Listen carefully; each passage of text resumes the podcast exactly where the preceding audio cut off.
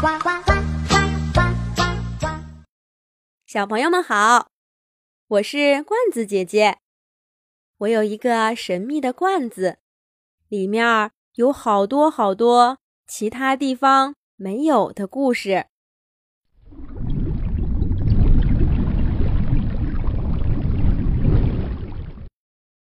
虽然在路上遇到了好几次虎鲸的追捕，可是幸运的小座头鲸霹雳，每一次都会有叔叔阿姨来帮忙。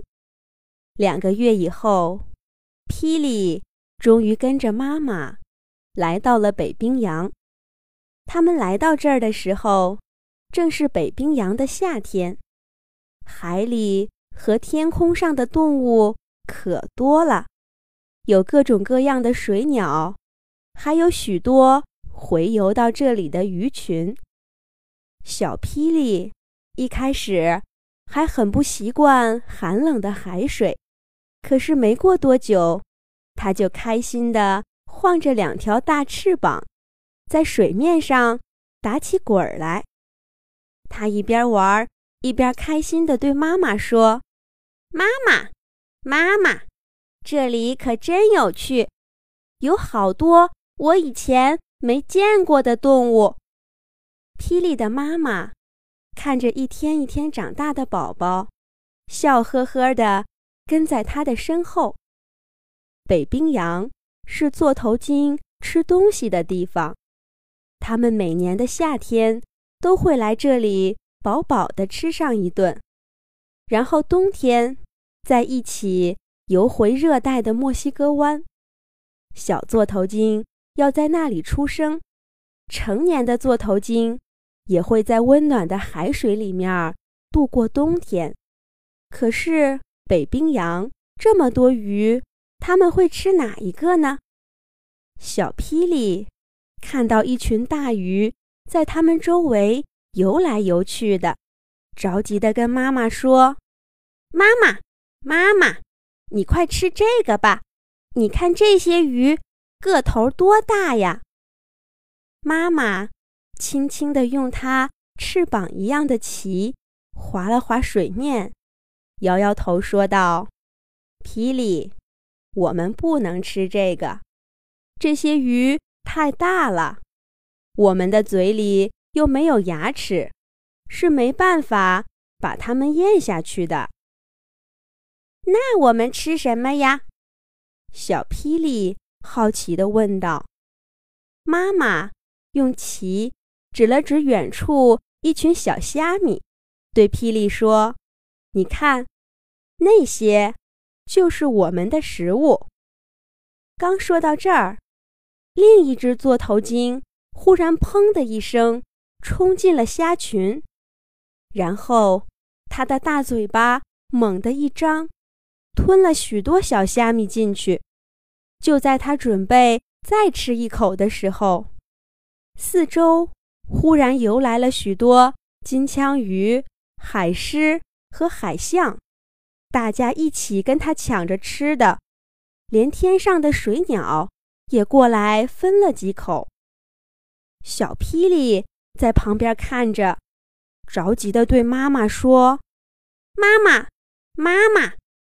他们把虾米都吃掉了，咱们吃什么呀？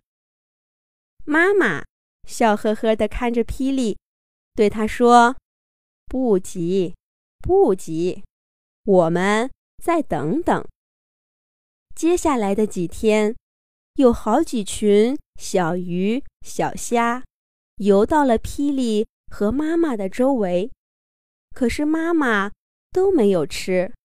他究竟在等什么呢？直到这一天，霹雳和妈妈正在海水里面做游戏，他突然听到一阵细细的、轻轻的歌声从远处的水里传来。在霹雳出生的热带，他曾经听到过这样的歌声，他知道那是他们座头鲸特有的歌声。妈妈也听到了这阵歌声，他一下子把霹雳护在身旁，然后也轻轻地唱出了一阵歌。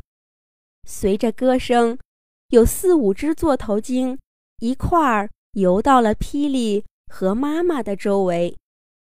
妈妈轻轻地对霹雳说：“霹雳，妈妈要去吃东西了，你在一边看着。”说完，妈妈就跟游过来的另外几头座头鲸组成了一个小队。他们把头都凑在了一块儿，好像在商量着什么。然后，他们又排成了一排，等待着一个大鱼群的到来。没过多久，一大群沙丁鱼就旋转着游到了他们的周围。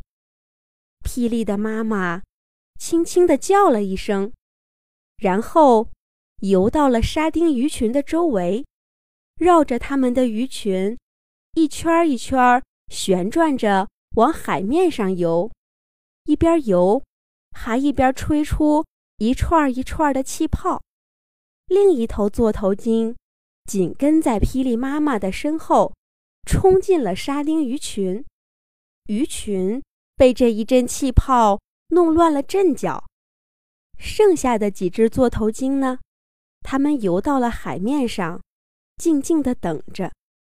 沙丁鱼群被霹雳妈妈吹出的气泡弄乱了阵脚，它们很快就乱作一团，想往水底下逃。可是水底下还有另外一只座头鲸在等着它们呢。没办法。鱼群一圈一圈的游到了水面上，这时候，等在水面上的几只座头鲸全都张开了大口，把乱作一团的沙丁鱼吞了进去。霹雳的妈妈也完成了任务，她也冲进鱼群当中，张开嘴饱餐了一顿。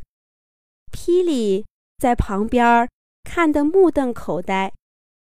后来，他听妈妈说，这是妈妈他们发明的一种捕鱼方法，叫做气泡网捕鱼法。这些年，北极这边的鱼群越来越少，也越来越小，只有靠这种方法才能吃饱肚子。妈妈还告诉霹雳说，等他长大了，也可以找几个小伙伴，在这一带。用这种方法捕鱼。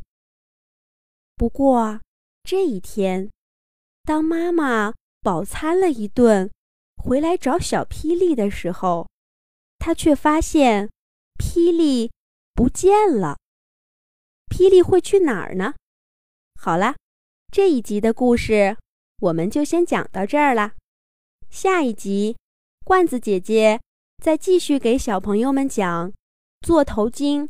霹雳的故事，小朋友们可以让爸爸妈妈关注微信公众号“童话罐子”，上面每天都有每一集出现过的动物朋友，更多更精彩的小故事。小朋友们，再见。